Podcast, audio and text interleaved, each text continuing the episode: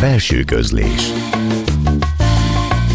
Dal és szöveg első kézből. A szerkesztő Pályi Márk. Belső közlés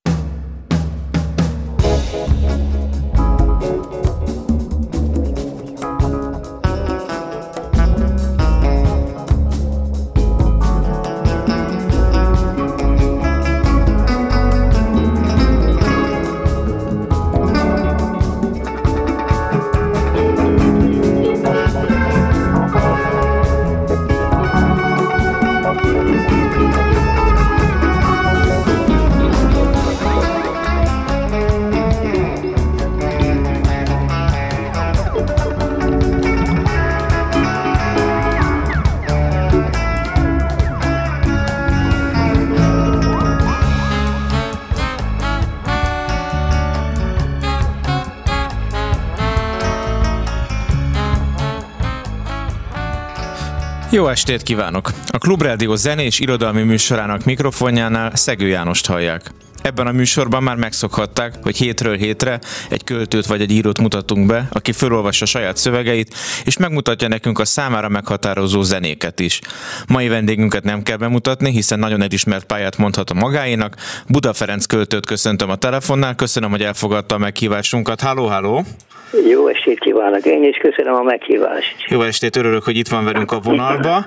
És hát nemrég volt 85 éves, egész pontosan november 3-án, tehát talán még a műsorunk, ami heti egyszer van, nem, nem futott ki abból, hogy hat köszöntsem önt, és boldog születésnapot kívánjak önnek. Köszönöm szépen mindnyájunknak. Igen, Isten értese. Gyerekkorából melyik ajándékra emlékszik vissza a legmelengetőbben, így most már majdnem 8 évtized távlatából? egy Petőfi Sándor összesre, uh-huh. amit édesanyámtól kaptam még iskolába uh, jutáson előtt, tehát hat éves voltam, évestes lévén, ugye 7 éves koromban mentem iskolába, és megkaptam húsvétre a Petőfi összes, el is olvastam hamarosan. És akkor már az iskolába úgy ment, hogy ismerte akkor a betűket, meg az olvasás csinyát, nem, már előtte, előtte két éve, unalmamban megtanultam olvasni. És ez honnan volt ez az érdeklődés? Hallott otthon verseket, dalokat, meséket, hogy ennyire érdekelte önt a szöveg ilyen kiskorában? Igen, előfordult. A másik pedig az, hogy nekem sajnos nem volt testvérem, uh-huh. és egy magamban bizony előfordult, hogy az unalom gyötört, és kapva kaptam rajta, amikor kezembe került egy már elhasznált kinőtt ABC-s könyv egyik a testvéremtől, és abból, abból úgy a, a magam erejében megtanultam a betűket. És talán ezért is lett viszont ilyen nagy családja, ugye jó, hat gyermeke van, ha jól tudom. Igen, igen, igen. Hát nem csak ezért, ehhez kettő kellett. Igen, valóban. Igen. Én, én már lehet, hogy megálltam volna négynél, a feleségem kirevaszkodta még az utolsó kettőt, igen. És ha jól tudom, egy gyerekkori fontos olvasmány vagy könyvélmény az a legendás Cserépfalvi féle József Attila kötet is, hogy az is valahogy ekkortájt, vagy kicsit később került a kezébe. Hát az már, akkor már nagyoska fiú voltam, gimnáziumba jártam, és uh-huh. akkor már úgy, úgy pöngettem én is a tollat, de még nem döntöttem el, hogy mivé kéne válni. Uh-huh. Vonzott, vonzott a képzőművészet is, meg ez, meg az, meg mit tudom én. Végül a cserépfalvit egy éjszaka elolvasván eldöntöttem, hogy ezt fogom csinálni. Akármi lesz, akármiből kell megélnem. És hát elég sokszor volt az a helyzet, hogy sok mindent kellett csinálnia, amellett, hogy még verseket is írhasson, nagyon sokféle munkát kellett elvégezni, ahhoz, hogy szabadon tudjon írni. Persze a szabadság az egy nagyon izgalmas kérdés az ön életében, majd arra is még kitérünk. De ha már így a könyvekről, meg ezekről a tárgyakról beszélünk, nagyon sok helyen lakott Debrecentől Somogyon át egészen Tiszakécskéig. Hogyan viszonyul a tárgyakhoz? Mennyire kötődik azokhoz? Ezt a kérdést én meg akkor írtam föl magamnak, mielőtt a forrás legújabb ünnepi számába elolvastam volna a nagyszerű eszéjét pont a tárgyakról, de mégis kicsit mesélje már arról, hogy hogy viszonyuljon a tárgyakhoz, az, emlékeihez. Nos, a, a tárgyakhoz gondosabban kéne viszonyulnom, mint ahogy viszonyulok, de hát ebben sajnos az is közeljátszott, hogy elég sokat vándoroltunk erre arra az országban, és amikor az ember vándorol, a holmiai könnyen válnak veszendővé, minden esetre azokhoz a tárgyakhoz ragaszkodom, amelyek valaki, valakire emlékeztetnek, De amikor kézbe veszi, rögtön eszébe jut, akkor az valamelyik rokona esetleg, ugye? Vagy egy barátja? Rokonom, vagy barátom, ismerősen, jó ismerősen. Tehát tulajdonképpen ezeket nem is tudom a mutató névmással megjelölni, hanem, hanem nyelvtanilag helytelenül, helytelenül személyes névmással illetem őket, hogy ő. És ön ajándékokat ugyanúgy szeret adni is, ahogyan jól esik megfogni ezeket a tárgyakat? Mert említettem már a faragást talán, vagy azt lehet, hogy nem említetted, de tudom, hogy nagyszerűen farag is. Tehát ön szokott ajándékba faragni esetleg tárgyakat barátainak? Persze, persze, az még nagyobb öröm. Vagy legalább akkor öröm, mint kapni. Mikor, hogy de, de természetesen szeretem, szeretek adni is. Megkapni is, és ott faragni verset is, meg fából, fából mindenféle tárgyakat is. Igen, igen, igen, igen, igen. Mai napig kitart ez a faragó kedvés szenvedély? A kedve az kitart, az erőből már nem futja annyi sajnos, meg az időből. Elfogja az embert már ilyen vénen a pánik, hogy el tudja elvégezni azt a feladatot, amit saját magára kirótt. Hát az elsődleges hivatással kapcsolatban mondom ezt. Uh-huh. De a szerszámok ott vannak a közelemben, meg a kis fák, meg egyebek, amikhez hozzá, hozzá lehet nyúlni. És esetleg rajzolni szokott versírás közben? Tehát van olyan, hogy a keze csak úgy megszalad, hogy valamit csináljon írás mellett, vagy nem helyett esetleg? Hát mostanában már nem. Uh-huh. Mostanában már elég súlyos időszakon uh, sikerült keresztül vergődnöm tavaly ősszel, meg tél elején négy műtétet végeztek, és engem megfaragtak meg, és ez elég sok veszélységgel járt, és örültem, hogy újra meg tudom fogni a, a, a golyóstolat, és nem esik ki a kezemből.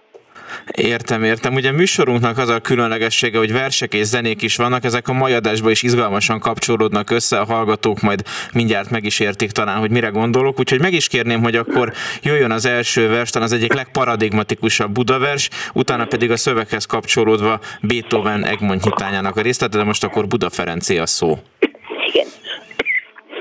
Pesten esik a hó. Pesten esik a hó, keringve, kavarogva, a Dunán a habokra, lelkük vesztett romokra, kivert ablakszemekre, kék szájú emberekre, Csepelre és a gyárra, a moccanatlan várra. Tépet szélő sebeken, dacoló üzemeken, aszfaltra száradt véren, megül halott fehéren, hordja a szél a földön, viszi a szél az égen, Pesten esik a hó, nyílt sebre, friss kötésnek, Pest talpig hófehérben.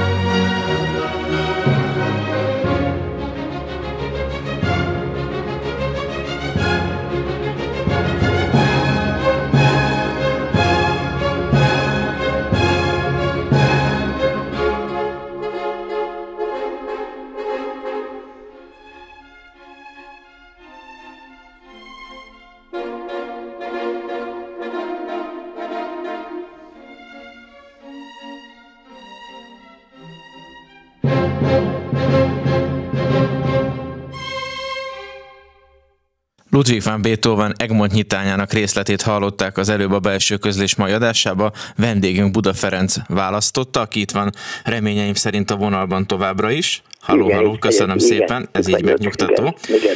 Ugye az előbb hallott, az előtte hallott versnek a címe Pesten esik a hó, és ez a vers 1900, ez a verset 56 terén, 57 elején írta, ha jól tudom. Ön vissza tud emlékezni, hogy pontosan mikor abban a sűrű időben? Igen, igen, ezt 1956. december elején írtam. Ekkor Debrecenben volt?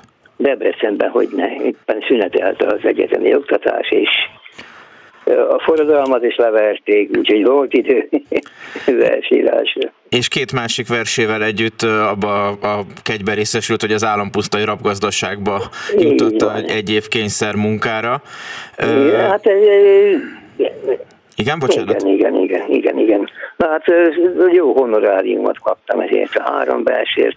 Tulajdonképpen, hogyha, hogyha a mai minimálbérre szorozzuk meg csak, akkor azóta egy kötetért sem kaptam még ennyit egyszerre, nem, hogy kb. 500 ezer forint jut egyik, egy-egy versre. Igen, annak azért örülök, hogy a humorát ennyire nem veszített el ennyi év távlatából se. Ugye... Hát az embernek a lábára lépnek jobb, hogyha vigyorog, mint hogyha sír. Igen, ez gyakorlatilag Arany Jánosnak a bölcsességéhez kapcsolódik, annál ez egy fokkal azért ö, szofisztikáltabb.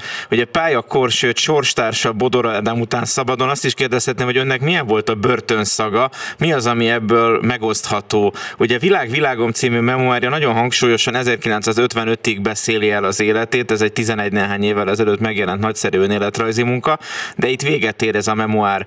Ennek mi az oka?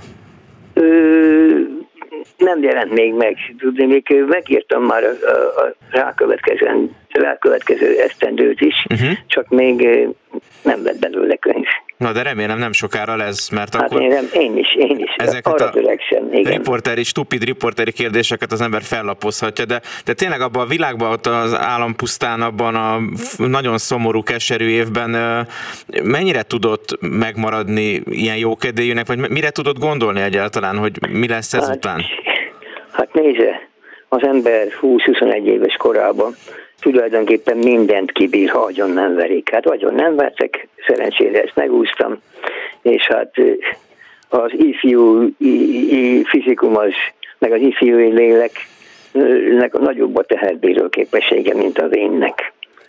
A, ez a... Meg, meg bizakodtam, hogy csak kijutok már innét. Bertók László története jutott még az eszembe készülve az adásra, akinek Prius című könyve meg is örökítette azt, akit a Dunántúlon egy balhé után még kamaszként, gimnazistaként kapcsoltak igen, le. Igen. De a versre visszatérve, ez a verse 1970-ben jelent meg a második kötetébe, Ébreszten Narancssíp című kötetébe, és hát az alcímben bizony ott szerepelt, hogy 1956.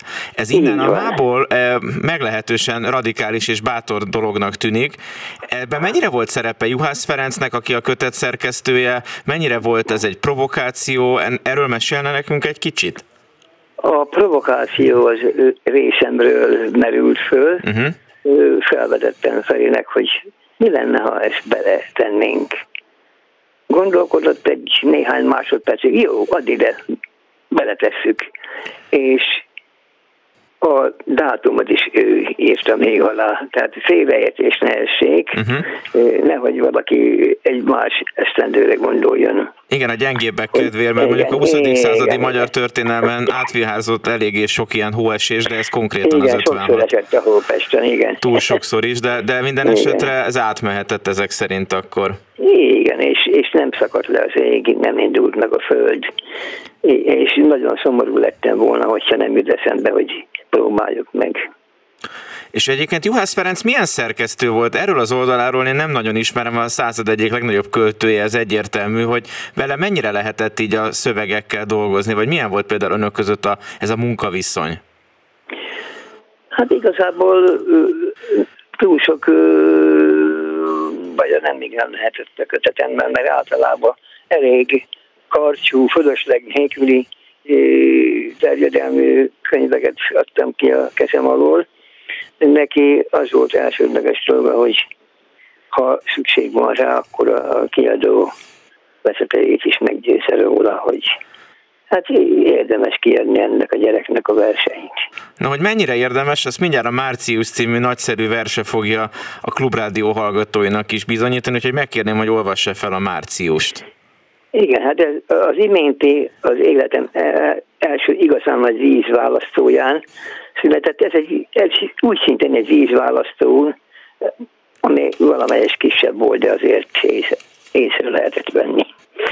89 márciusában írtam. Március. Hideg van, csönd van. Március 15 van. Játszintok, tulipánok lobognak akár a gyertyalángok. Bizakodván levelet bont a bodza.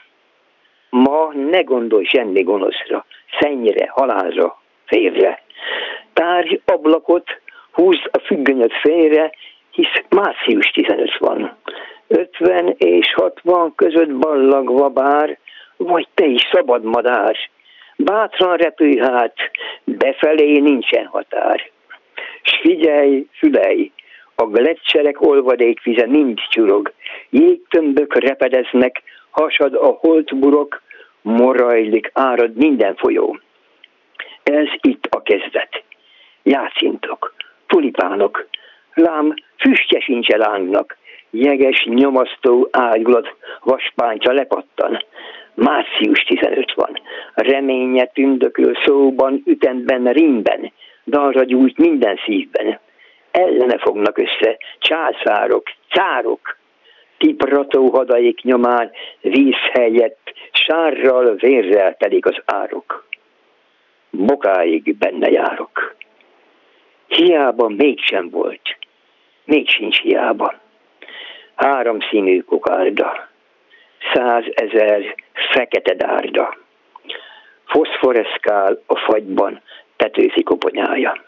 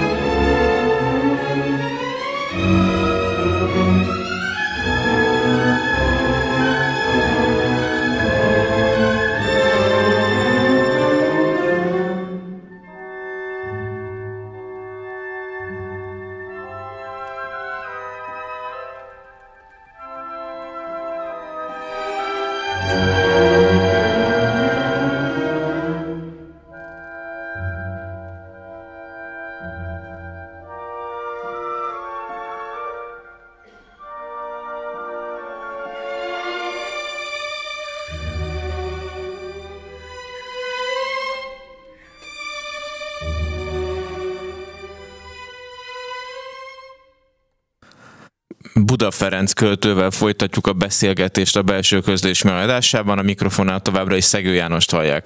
Az előbb vendégünk választásában hangzott el Liszt Ferenc löprelügyének részlete, Kocsi Zoltán vezényelte a Magyar Nemzeti Filharmonikusokat. Megint szervesen kapcsolódott a szöveg és a zene, ugyanis ezúttal 1848-49 volt a középpontban a forradalom és szabadságharc színe és visszája, különösen a vers vége letaklózó valóságos csontreál. És most említett, hogy 89-ben írta, és kicsit beleborzongtam ebbe a novemberi hidegbe, hogy hát most arra már ez a dátum is történelminek tűnik, legalábbis már a mi nemzedékünk számára is, hogy mennyire messze van ez a 89, és innen nézve hát, már... Bizony, bizony, bizony nagyon sok március felesel egymással a történelmünkbe. És hát ez sok, sok versénél érezheti, hogy annyi idő eltelt azóta, hogy ezek már tényleg történelmi dokumentumok, ha tetszik. Ez nem egy igazi kérdés, csak valahogy ez jutott az eszembe most, olyan hallhattam ezt a verset a szavalásába. Igen, én is úgy veszem észre, hogy igazából tudat, tudatosan nem is szánta, mint történelmi dokumentumnak, de az lett, az lett, hát mit csináljunk. És hát ez a pessimizmusa vagy realizmusa mondhatni megelőzte a korát, tehát valahogy akkoriban talán ennél az embereknek egy része talán derülátóban, bizak, nézzünk bizakodva a jövőbe, hogy a klasszikus mondja. Itt meg azért nagyon erősen a történelemnek ez a groteszksége derül ki, hogy állandóan ez a fent és lent viharlik valahogyan az emberek között. Én soha nem voltam pessimista, uh-huh. de a realizmust azt meg kellett tanulnom. Hát tanították is elég sok helyen az, az életében az egész születésétől és kezdve. És én jó diák voltam. Kicsit beszéljünk a budaverseknek a dallamvilágáról és a ritmus varázsairól, mert ahogyan hallgat, hallhatjuk ezeket a verseket az ön elmondásában, nem is szavalásmondás, nagyon erősen fontosak a ritmusok, hogy mintha mélyben ott paráslana valahogy a nép, népköltészet is, és egyfelől a magyar nyilvánvalóan, de talán maga az egyetemes népköltészet is, hogy a szavaknak milyen babonás ereje tud lenni, az ismétléseknek, a rímeknek, a ritmusoknak. Ez mennyire tudatos, vagy mennyire öntudatlan a költészetébe? Hát egyre tudatosabbá vált az idők során. Uh-huh. Hát eleint, eleint az ember csak fütyül, mint a rigó, vagy ríjog, mint a vérse.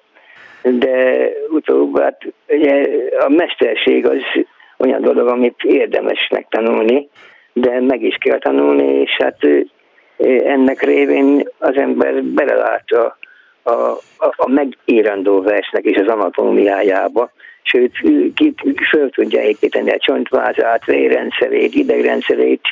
E, végtérés egy, egy igazán jól megalkotott vers, az egy, az egy élőlény. Mint a lélegeznének is ezek a strófák. I- igen.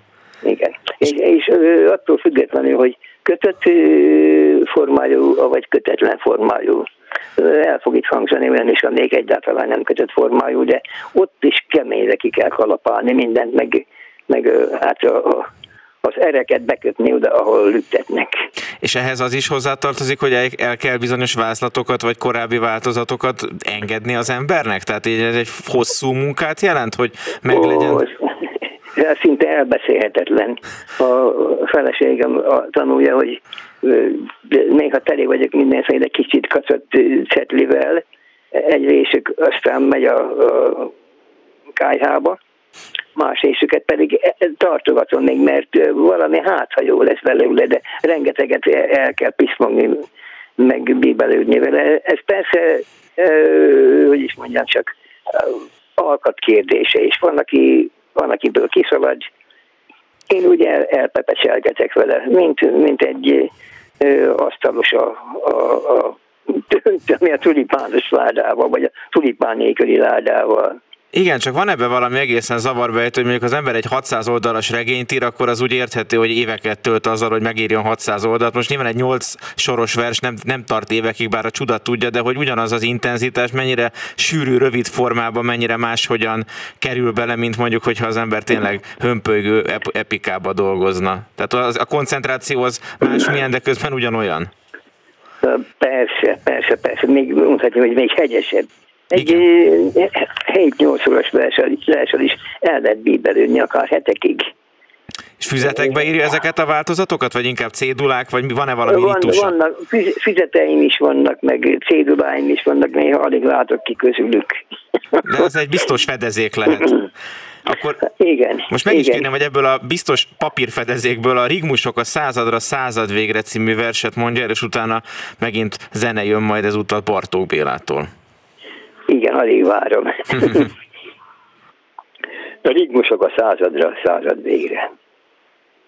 Egemen műfények másznak, műmi csodák planétáznak, lövöldöznek, rakétáznak, vadludak harmonikáznak. Ősök, ükök, tűnt elődök titkain most eltűnődök, méglán nyomukba szegődök, egyszer magam is ledőlök. Fordulóhoz ér a század, fölemeltet, megaláztat, sok tövist, kevés kalászt adj, szeszélye szerint kiválaszt. Földünk kérge egyet pattan, öt kontinens összecsattan, s ki tegnap még ült a padban, ma már gyilkol lankadatlan. Majd ürül a lövész árok, hurkot vetnek a határok, mindenfelől jönnek rátok mohóbbak, mint a tatárok. A gyalázat, hát gyalázat, van rá annyi magyarázat. Ez a század ilyen század, mint egy bírs almát lerázat. Egyik felül vér a sebben, másik felül kéz a zsebben, hadar egyre sebesebben, s hazudik szemesem rebben, nem ismeri mi a szégyen, nincs benne csöpnyi szemérem, köpi csak a szót ledéren. Nagy kutya lesz, még megérem. Urral szegény nem komázhat, ha elség, hát bőrigázhat, annyi joga, hogy fázhat. Ki végtelen, nem pofázhat. A gyalázat, hát gyalázat, mindenre akad magyarázat. Ez a század ilyen század, mint egy szem diót lerázat. Festett maszkok, mosolymázak, letapossák a kidázad, szétdúlják a szülőházad, vájt kis szemed, vard be szájad, s ím a csörtetők hadában, idolok vakudvarában, zengő bongó utcabálban ázunk, taps vihar kabádban. Bitangszőlő, benne rókák, tarfejeken prémparókák, zengzetes ódai strófák mögött sorban a bitófák. Ilyen század, hát a század. Ördögökkel paroláztat, könyvben úsztat, vérben áztat, a tied is rajta szárad. Venyégeláng, forradalom, rátalpal egy birodalom, félkoporsó fekvőpadom, mindenható a hatalom, belesandít életedbe, belerondít ételedbe, belelapoz leveledbe, belekukkant a beledbe. A gyalázat? Hát gyalázat. Mindenre van magyarázat. Ez a század ilyen század. Akár egy makkot leráznak. Rögves megérjük a százat. Felneszök jön mérd alázad, ám mint az ebb, ha vadászat, nyulak után nyargalászat, loholj, csaholj, el ne hallgass, szabad hídvég, nem tilalmas, s ha az etikád rugalmas, dolgod lesz majd diadalmas. Lám csak lám, való a látszat, friss hősöket nemz e század, félreinnéd bölcs alázat, aki mar, csak az kaszálhat. Szólj, filozóf, tudsz-e jobbat? S míg a föld magmáig rothad, szőrszdeszkáin ím a jognak új gazdagék plébolyognak. Malmot nem hajt a kanál is. Az IC nem vicinális. Kvarc órán még ha megáll is, cifferblatja digitális. Ibrány, Kunhegyes vagy Párizs, internet vagy már is. Minden transnacionális, sőt globális, legalábbis. Mer vagy mán úgy megpukulva, csóró igrész csap a húrba, tök mindegy, hogy mólba, durba, az a menő, aki kurva, s ha gyalázat, hát gyalázat, mire nincs itt magyarázat? Ez a század ilyen század, mint egy nyúlbogyót lerázhat. Jó sejtem. Jövő a mában rejtőzik, mint füst a fában, vagy szenyőszál a csírában, remény az idő falában. Szültek kiket garmadában, hát ha nem éltek hiában. Magot a szérű porában, hagyj utódott a világban.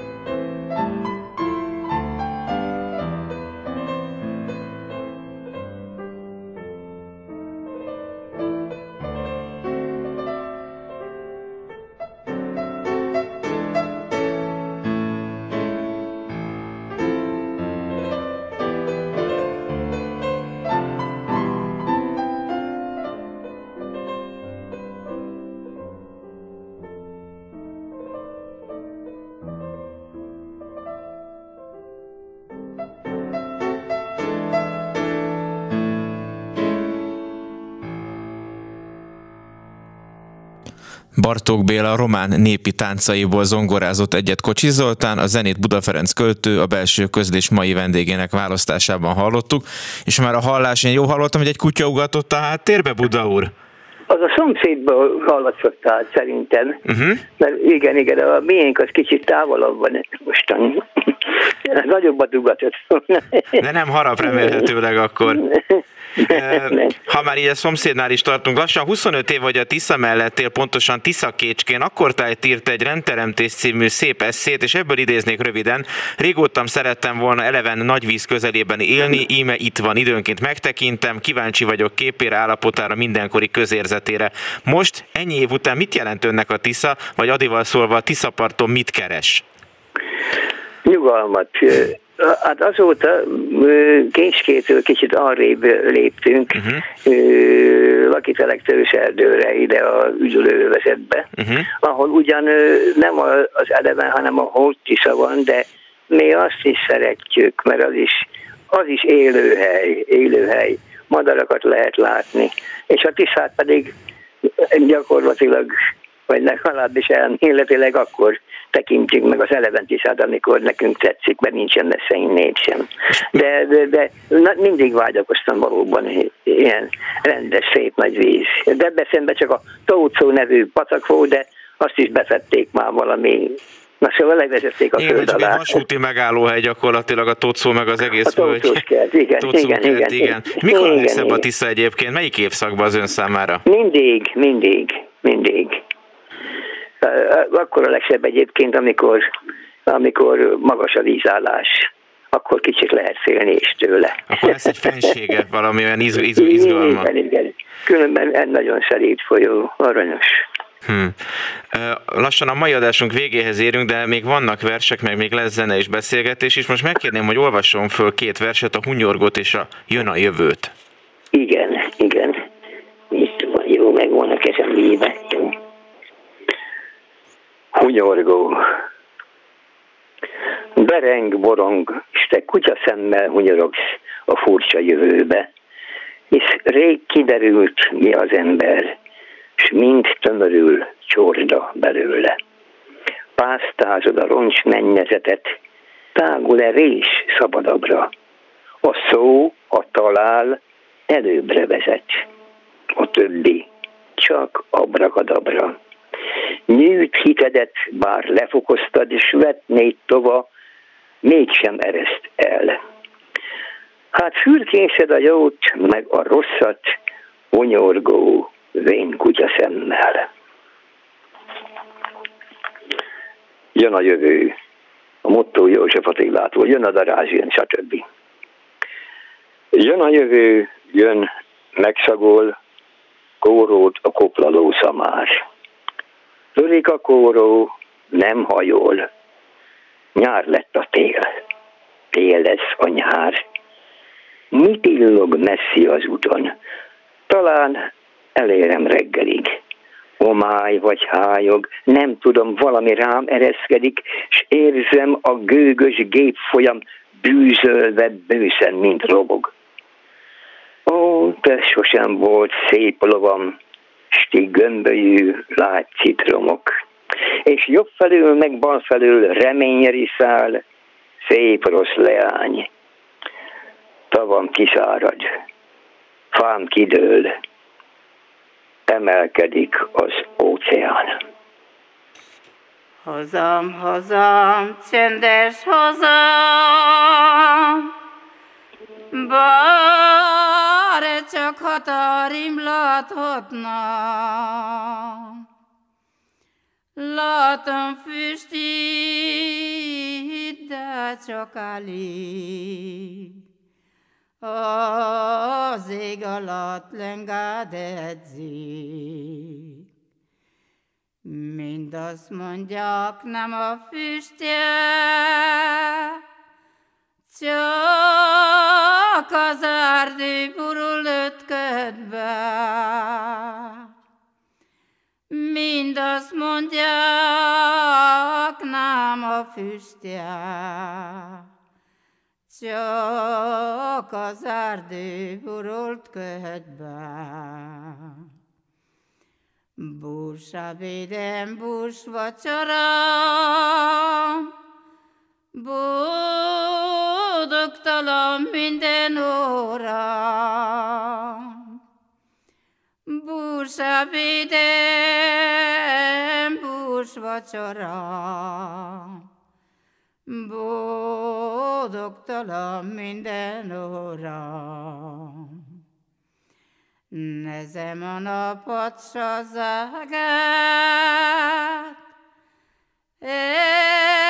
s az arva nyárát.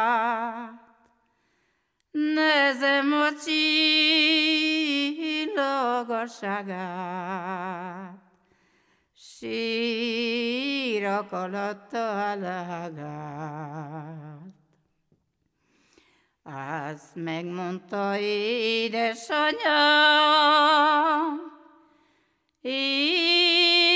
idegen főd lesz a hazám. Azt megmondta édesanyám, idegen főd lesz a hazám. A Hazám, Hazám, Csendes Hazám kezdetű népszal, népdal szólt az előbb itt a Klubrádión. Vendégünk Buda Ferenc költő választotta ezt a moldvai gyűjtésből származó népi éneket is, és akkor adásunk végén beszéljünk egy kicsit a zenékről. Azt meg se kérdezem, hogy költőként inspirálja a zene, mert egyfelől nyilvánvaló, másfelől nem tudom, hogy mennyire gátolhat adott esetben egy zenemű egy költőt az alkotásban. Milyen a viszony ilyen szempontból a zenehallgatással? Többféle ember van e tekintetben, van, aki közben is hallgatja zenét, miközben dolgozik. Uh-huh. Én, én nem tudom háttérként hallgatni, mert, mert egész figyelmet és egész lelket kíván tőlem. Most is éreztem de, a vonal végén, de, bocsánat, hogy koncentráltan hallgatja a zenét. Igen, ez így van, ez így van. Áhítattal és mélyen valahogy érzelmekkel. Igen. Igen, hát a zene az egy ünnep. A jó zene, a jó zene. A, beszéljünk egy kicsit az egyes darabokról. Ha tippelnem kellett volna, akkor a Totó szelvényen a Bartókban majdnem biztos lettem volna, hogy, a, hogy ön hoz valamilyen Bartókot, mert akár az ősi vagy a modern, az abstrakt meg a szürreális valahogy a Bartóknál is nagyon Igen. egyben van, meg önnél is. Hát nagyon nagy megtiszteltetés, hogyha ezt így párhuzamba vonja, mert hát Bartók az, az, a, az egyik olyan csúcsa az emberi kultúrának, amit tetézni, hát nem igen lehetne. Hát azt gondolom, hogy ha valami miatt büszkék tudunk tényleg a magyarságunkra egyetemes érvényben, akkor Bartók Béla mindenképp az elsők között van, amit adtunk, azt hiszem, adott magyar, az a magyar kultúra. Ez így van, ez bizony így van, igen. Egész igen, világnak. Igen. És Bach is megkerülhetetlen? Ezt azért kérdezem, mert nem sokára egy gyönyörű Bach fúgát fogunk hallani. Persze, persze, persze. Hát én akkor hallottam még Bach műveket, amikor nekem halvány fogalmam se volt, hogy mit orgonál az a Kántor bácsi a református templomban, uh-huh. de akkor már megfogott, mert ugye a, a bevonuláskor, meg addig a gyülekezet elfoglalta helyét, addig nem a tábára kitett ének szólt, hanem, hanem a kántor játszott rendszerint a maga kedvére és többnyire Bachot játszott. Ahogy így utólag visszagondolok, és felismerem még gyerekkoromból azokat a dallamokat, meg a futamokat. És hát lehet nélküle élni, de, de Hát azért vele jobb. De minek? Ez a, ez a Debreceni nagy templom, ahova ezek a nagyon régi emlékek fűzik? Igen, a nagy templom, akkor a, a Csonkatornyú kis templom, meg az úgynevezett Veres templom uh-huh. a mhm. Mélius téren, az a hegyes torny, amit a múlt század forduló újatáján építettek, és ahol engem, ha jól emlékszem, megkereszteltek, és az egyetlen olyan templom Debrecenbe, reformális templom, ahol vannak még kép dekorációk is a falon, nem csak fehér. Hm. Szokott álmodni Debrecennel? Előfordul, előfordul. Nem mindig esik jó, mert, mert na hát szóval ebben nem is akarok bele, bele lábolni, mert kicsit fájdalmas néha. Uh-huh. Akkor viszont megkérném, hogy ne fájdalmat, hanem inkább szépséget kapjunk még öntől, és akkor az utolsó két verset olvassa fel az adásba, és utána még lesz egy gyönyörű bak zenénk is, de most jöjjön akkor az Ott Dereng és Ott Homálylik, illetve a Leng Leng Buda Ferenc tolmácsolásában. Ott Dereng és Ott Homálylik a hazai, a térségi és a világpolitika anomáliái, a közélet kiábrándító kutyakomédiái helyett. Ügyelj inkább akadozó bélműködéset kellemetlen olykor fájdalmas zavaraira, a hasfalat jobban díszelgő, s egyelőre még kötéssel fedett műtétlisebre, s ha ágyadból fölkelni, kikelni készülsz, keres támaszt, meg kapaszkodót, mindkettőt persze egy azon időben megragadni nem olyan egyszerű. Legjobb, ha valaki a kezét nyújtva fölsegít, mondjuk a feleséged, ám bár neki még jelenlegi megványat testet súlya is nehéz eset. Nem tudom, meddig tart még ez az állapot, de Isten ments, nem sürgetem.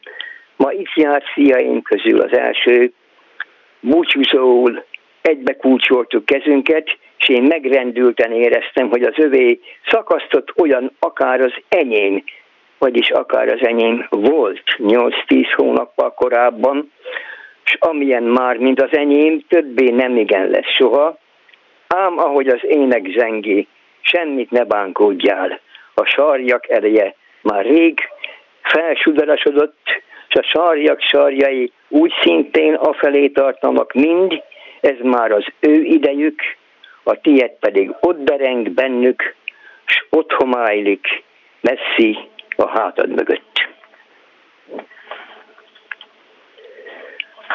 Leng, leng. Leng, leng az egek ablaka, túlnan ül Isten egymaga. Fürkészve némán kémleli, miót művelnek ott alant, okos, szép teremtményei.